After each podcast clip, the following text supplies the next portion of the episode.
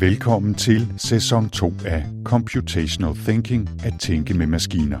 En podcast fra IT Vest om informatik og brugen af komputationelle metoder i forskning, uddannelse og undervisning. Jeg hedder Anders Høgh Nissen.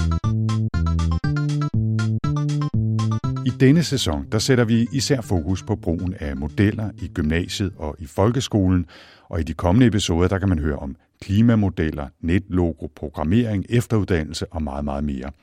I denne her episode, som altså er nummer 8 i serien, der begyndte i foråret, der tager vi først og fremmest en optakt til sæson 2 med baggrund, med perspektiv og et par teasere.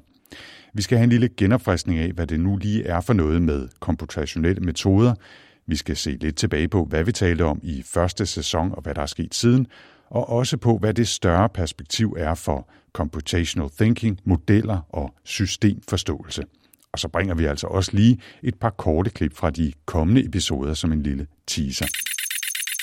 Og når jeg siger vi, så er det fordi jeg ikke er alene her bag mikrofonen i den første episode. Jeg har nemlig fornemt selskab på behørig afstand naturligvis af Michael Kaspersen, der er direktør for IT Vest og adjungeret professor netop i Computational Thinking ved Institut for Datalogi på Aarhus Universitet.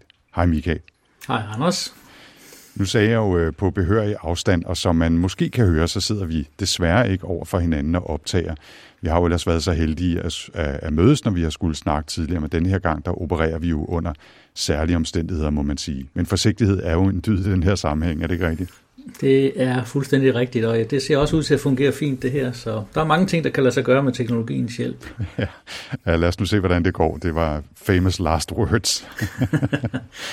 Men Michael, lad os øh, her først prøve at se lidt tilbage på første sæson af podcasten, hvor vi jo især sat fokus på brugen af computational thinking i forskning. Og jeg ved, du har fundet nogle bidder frem fra et par af de første episoder, som du synes indfanger nogle centrale pointer og nogle ting, som det måske også er godt at have i baghovedet til, til denne her sæson. Ja, det er rigtigt. Altså for det første, så var det jo virkelig interessant at høre om nogle af de nye og ret bemærkelsesværdige forskningsresultater, der er frembragt ved hjælp af komputationelle metoder.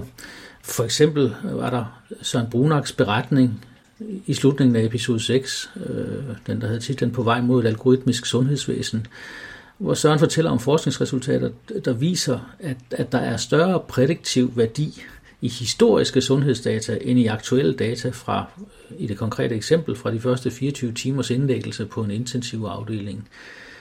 Og det, det betyder, den implikation, det har, det er, at man med adgang til historiske sundhedsdata og de her algoritmer, øh, kan planlægge en optimal individuel behandling, inden patienten kommer ind på afdelingen. Det er øh, interessant. Og det betyder altså, at man kan lave en dødelighedsforudsigelse, faktisk før man ruller sengen ind på intensivafdelingen, som der er mere værdi i, øh, end den, man kan lave efter 24 timer. Og det er klart, hvis man så banker de to typer data sammen, så kan man lave noget, der er endnu bedre. Øh, tilsvarende øh, var det Bjørk Hammers beretning i, i episode 3 om kvantesimulationer på supercomputere, hvor Bjørk fortæller om øh, et program, de har udviklet i Bjørks forskningsgruppe, og som har skabt øh, en, et banebrydende forskningsresultat, ved at frembringe øh, en, en, en overflade molekylstruktur, som, som slår den struktur, der i, i mere end et år 10 faktisk har været den bedst kendte, som forskerne har kunne finde. Mit drømmeprojekt, det er at se, øh, hvor meget vi kan opbygge af kunstige intelligente systemer, som kan foreslå atomar struktur. Det er ret interessant, at, at maskiner her frembringer forskningsresultater. Temmelig interessant, øh, for nu at, at sige det på jysk.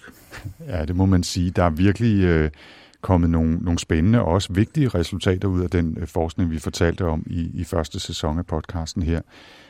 Men der kom jo også nogle ting frem, som er mere, øh, hvad kan man sige, refleksioner omkring brugen af komputationelle metoder generelt, og også hvad anvendelsen af de her metoder gør for, for forskernes øh, arbejde og deres forskningsfelter, og også deres, øh, deres selvforståelse, kan man sige. Ja, det rykker virkelig ved, ved netop, netop øh, selvforståelsen og forståelsen af, hvad ens forskningsfelt og ens øh, forskningsmetode er. For eksempel øh, Morten Axel Pedersen øh, i en diskussion af antropologi i, i, i episode 2 fra sidste sæson, den om social data science og maskinantropologi.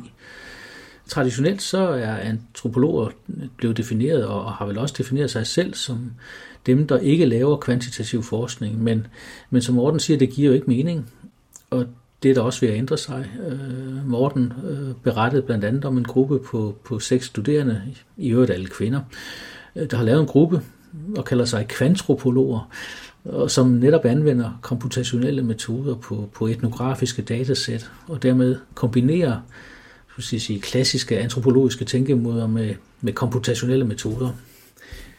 Og det teknoantropologiske laboratorium på Aalborg Universitet i København, som jo blev besøgt i episode 7 i sidste sæson, er, er, et endnu tydeligere eksempel på, på netop det nybrud og, og nysyn.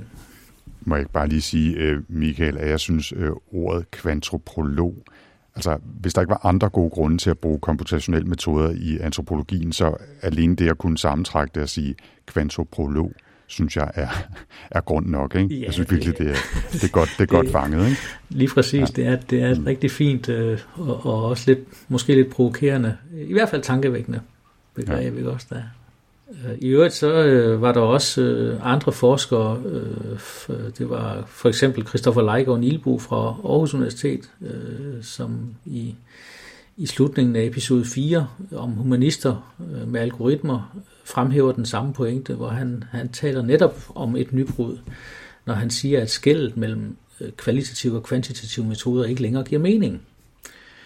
Øh, data, der i, i Christoffers forskningsunivers er sprog, øh, billeder og, og andre kulturelle artefakter, er rent kvalitative. De har som udgangspunkt ingen kvantiteter i sig, øh, som Christoffer siger, men, men de bliver formaliseret og repræsenteret digitalt, og så kan de behandles øh, komputationelt, og resultatet af den behandling ryger så tilbage og bliver til kvalitet øh, i, i fortolkningen og anvendelsen af resultaterne.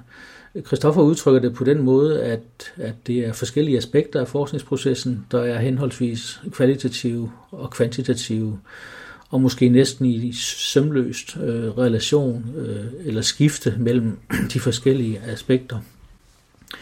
Og øh, Christoffer har en slutreplik om, at mm. den skyttegravskrig, der, der kan ligge mellem de her to lejre inden for henholdsvis samfundsvidenskab og humaniora på, på en eller anden måde, øh, er ved at være opløst i, i, i ren meningsløshed, som han siger. Det skæld giver slet ikke nogen mening længere. Det er også det, der gør, at vi i meget højere grad kan binde sammen med, med for eksempel samfundsvidenskab i dag, fordi at det, på en måde er en interesse i at kunne modellere eller kvantificere kvaliteter i virkeligheden, altså kultur, historie, den slags. Ikke? Så det, det synes jeg er noget nyt. Altså det synes jeg måske er en, en, en interessant udvikling.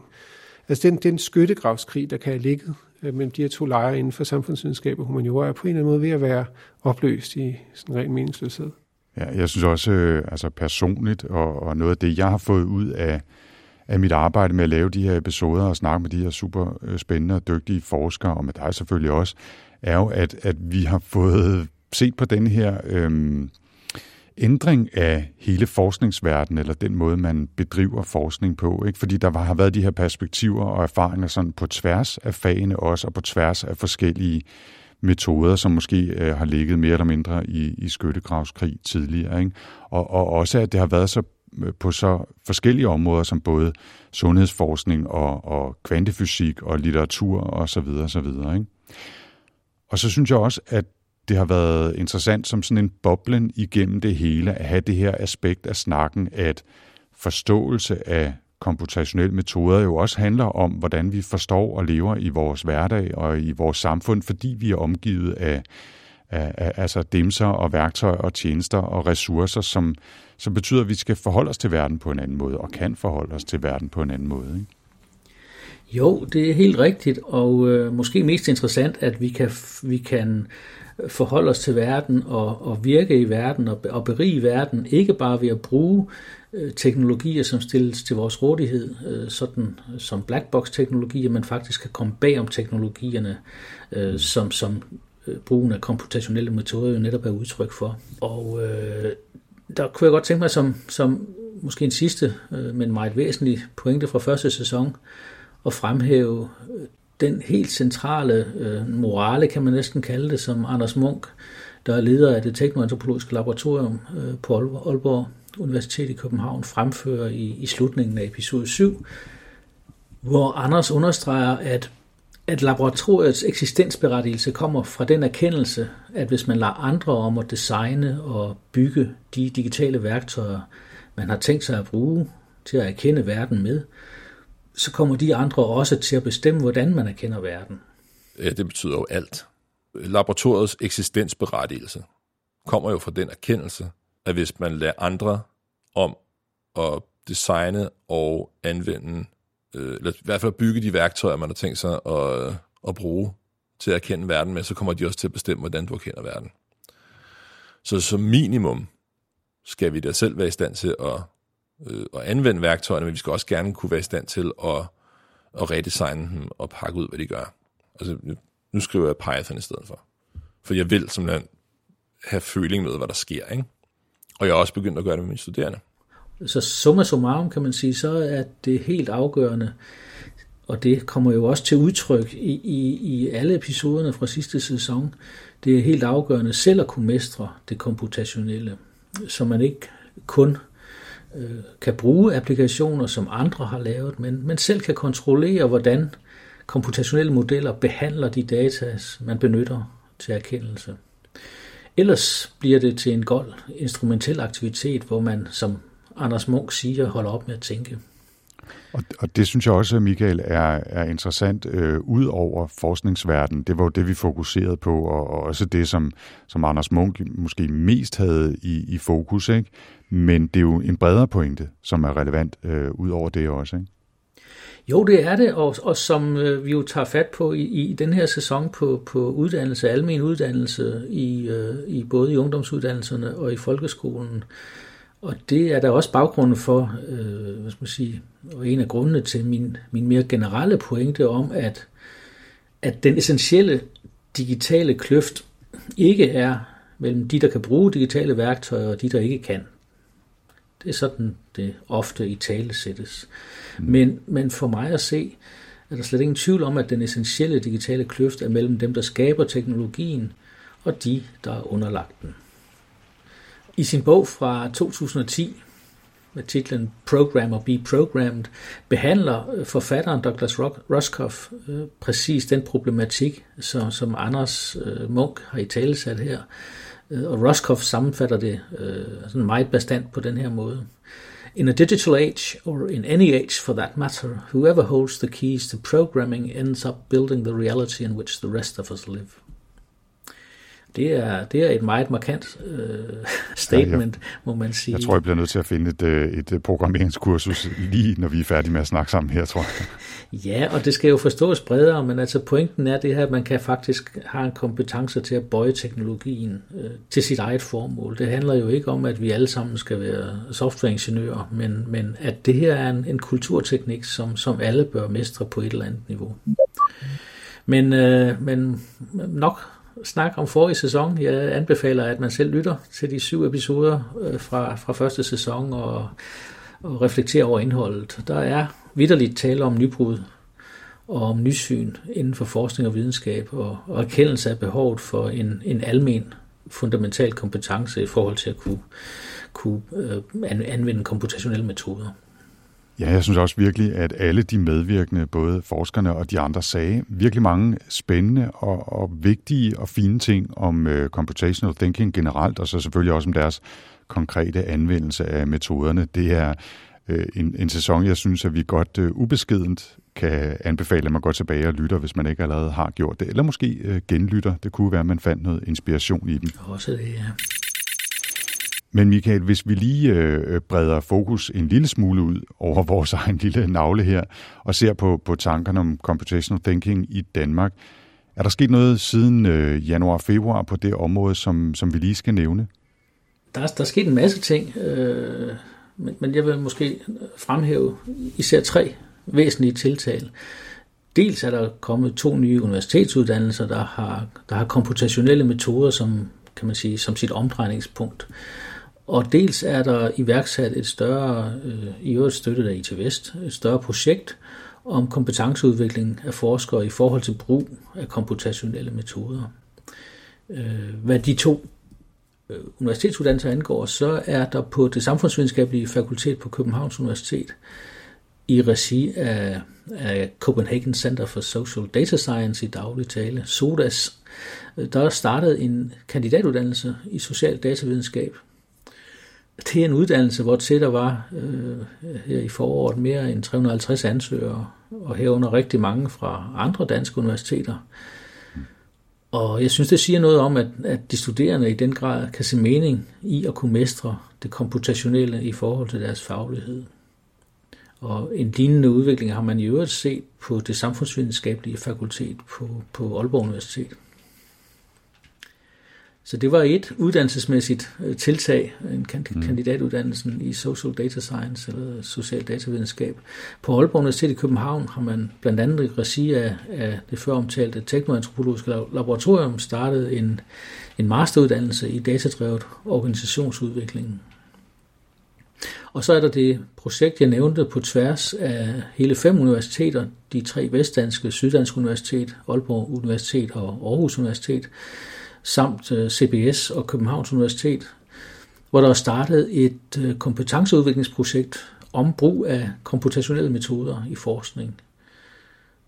På kurset, der går under betegnelsen Digital Literacy 2020 til 2021, der ligger måske en ansøgning af, at der kan komme en opfølgning, er der optaget hele 73 forskere, baseret på beskrivelser af individuelle forskningsprojekter som de vil bringe ind i, i, i det her kursus.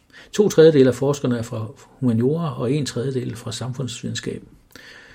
Og Mads Rosendal Thomsen, som vi i øvrigt også mødte i første sæsons, det var femte episode, Ram og Romaner, øh, og som er en af drivkræfterne bag det her kursus. Han fortæller, at kvaliteten af projekterne af de deltagende forskere, det er, er ganske imponerende. Øh, man kunne sagtens forestille sig, at udvalgte deltagere fra det projekt vil være oplagt at kandidater til en af de kommende sæsoner af, af denne podcast. Men mm. som øh, Jørgen Mylius plejer at sige, den tid, den glæde. Jeg, jeg synes også bare, Michael, skal vi ikke ubeskedent igen forestille os, at nogle af deltagerne på det der kursus er blevet inspireret af første sæson af den her podcast? Det kan i hvert fald ikke afvises, Anders. Vi kan ikke afvise det, så lad os bare antage, at det har været tilfældet. Michael, nu har vi uh, talt lidt om, om refleksioner fra første sæson og om nyheder øh, siden sidst, kan man sige. Men måske skulle man også, og, og måske lidt vel sent, men alligevel øh, genopfriske tankerne lidt om komputationelle metoder og informatik som en optakt til, til denne her sæson, vi lige er ved at tage hul på, hvor vi altså har fokus på, på almen uddannelse i gymnasiet og folkeskolen. Så vil du ikke sådan lige introducere eller måske genintroducere os til nogle af de centrale idéer og begreber, der kommer til at ligge og ulme også igennem de efterfølgende episoder? Jo, øh, selvfølgelig. Og for det første, så er det måske på sin plads. Nu har flere gange her i, i, i indledningen talt om, om komputationelle metoder øh, og komputationelle kompetencer. Hvorfor ikke bare digitale kompetencer? Jeg sondrer mellem de to begreber, og i lyset af, hvad jeg sagde for lidt siden, så er, så er distinktionen faktisk væsentlig. Mm. Øh, digitale kompetencer handler om at kunne bruge digitale teknologier som en black box. Øh, det er den gængse forståelse af begrebet. Øh, og brugskompetencer er naturligvis nødvendige nu om dagen, men de er ikke tilstrækkelige. Jævnfør pointen om øh, den essentielle digitale kløft, så er det også nødvendigt at have komputationelle kompetencer, så man kan gennemskue og kontrollere teknologien i forhold til egne formål.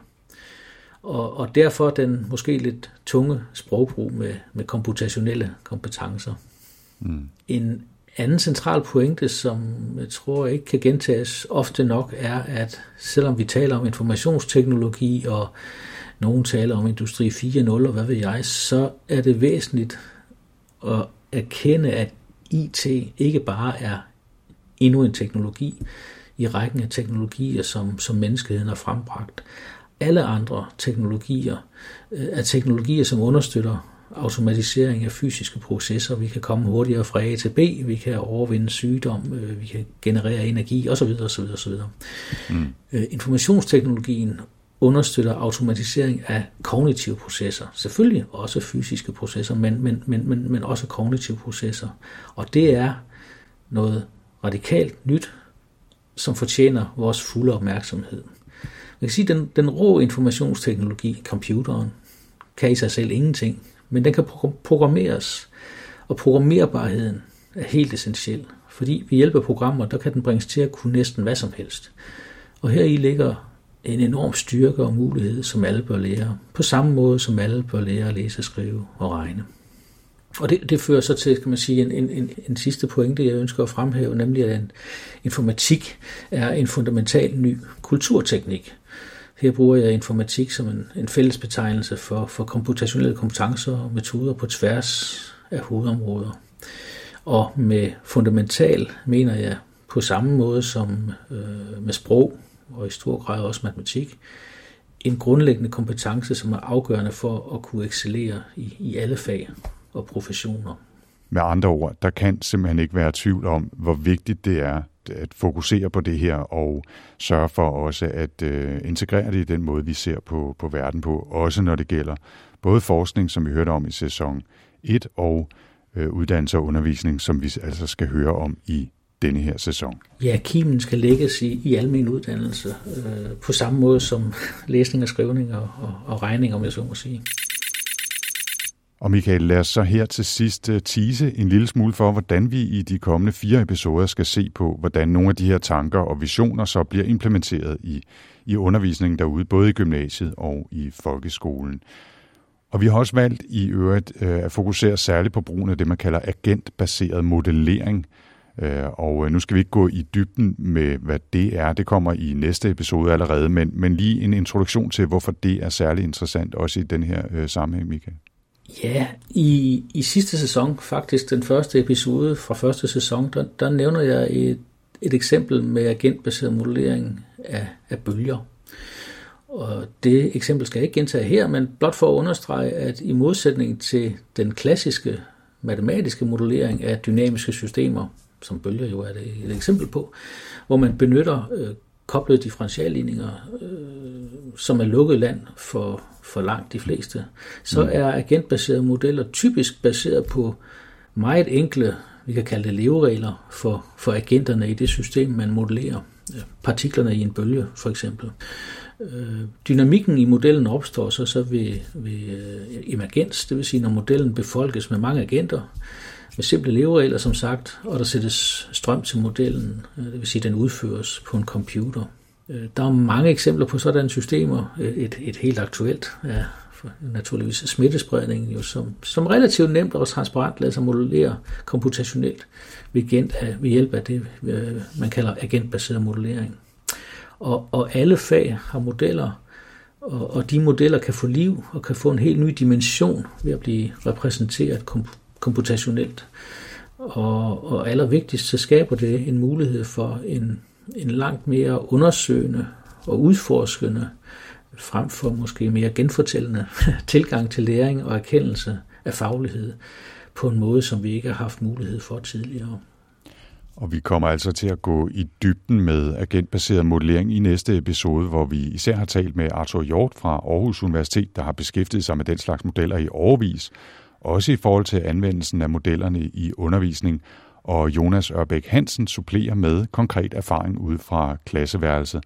Og så skal vi også i den episode høre fra journalist Peter Hesseldal, som håber, at et fag, han kalder for systemforståelse, også kan blive en relevant del af fremtidens undervisning. Altså når vi er ude i en shitstorm på internettet, at tingene pludselig går amok, eller vi ser klimaforandringer, eller vi ser, at økonomien er ustabil, eller vi ikke forstår, hvorfor kroppen den er så kompliceret. Øh, der er rigtig mange forskellige ting, som handler om, at verden er skruet sammen af store systemer, med en hel masse elementer, der spiller sammen på kryds og tværs. Og der findes faktisk et fag, der handler om at analysere, hvordan opfører systemer sig og beskrive det. Så der findes nogle ord til at beskrive nogle af de mekanismer, som dukker op igen og igen.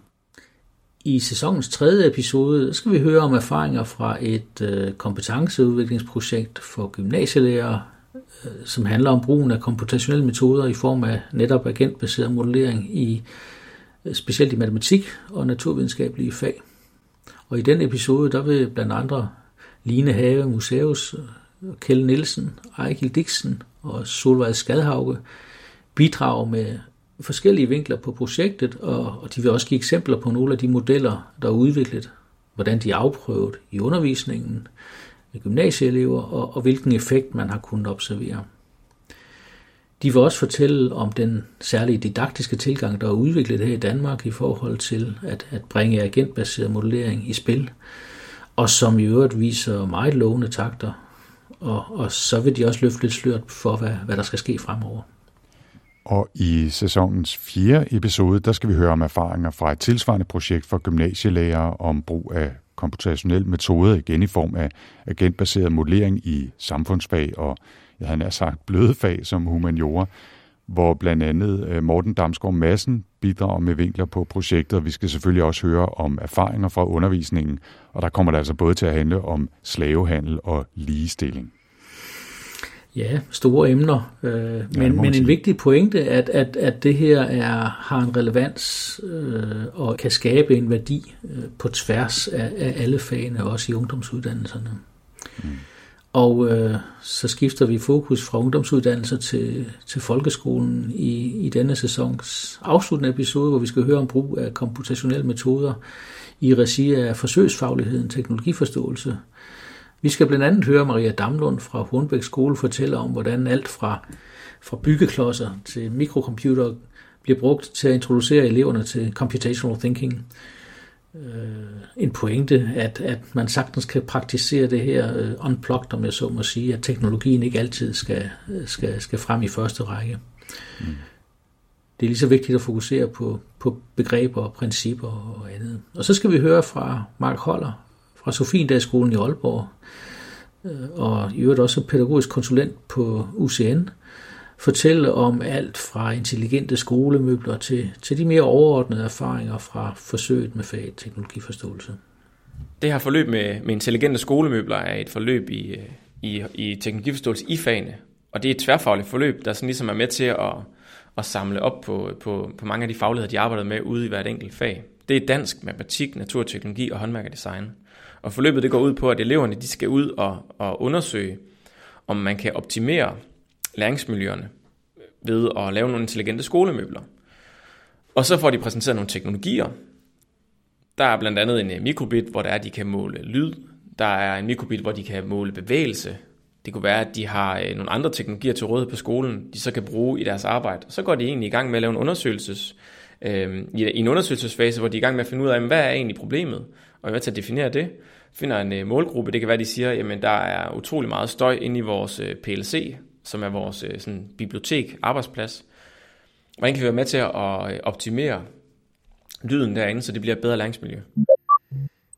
Det er en fantastisk spændende udvikling af almen uddannelse, som vi præsenteres for konturerne af i, i denne sæson af podcast-serien. Fordi det vi er vidne til, det er, at de, de klassiske fundamentale kompetencer forhold til sprog og, og matematik, som var nødvendige for at kunne excellere inden for alle andre fag og professioner i den industrielle tidsalder, nu i den digitale tidsalder suppleres af en ny fundamental kompetence, et nyt sprog, eller en ny kulturteknik, om du vil, som, som i vores tid ligeledes er afgørende for at kunne excellere inden for alle fag og professioner. Den kulturteknik skal alle elever udvikle i et nyt fundamentalt fag, og, og den skal bringes i spil, og kan bringes i spil i alle andre fag. Ja, og på den måde så er vi, øh, synes jeg, kommet rigtig godt i gang med anden sæson af Computational Thinking podcasten, og vi håber selvfølgelig, at I vil lytte med os på de næste fire episoder, som forhåbentlig giver både viden og inspiration. Tak for i dag, Michael. Ja, selv tak, Anders. Og med det nåede vi afslutningen af denne første episode af sæson 2 af Computational Thinking, at tænke med maskiner.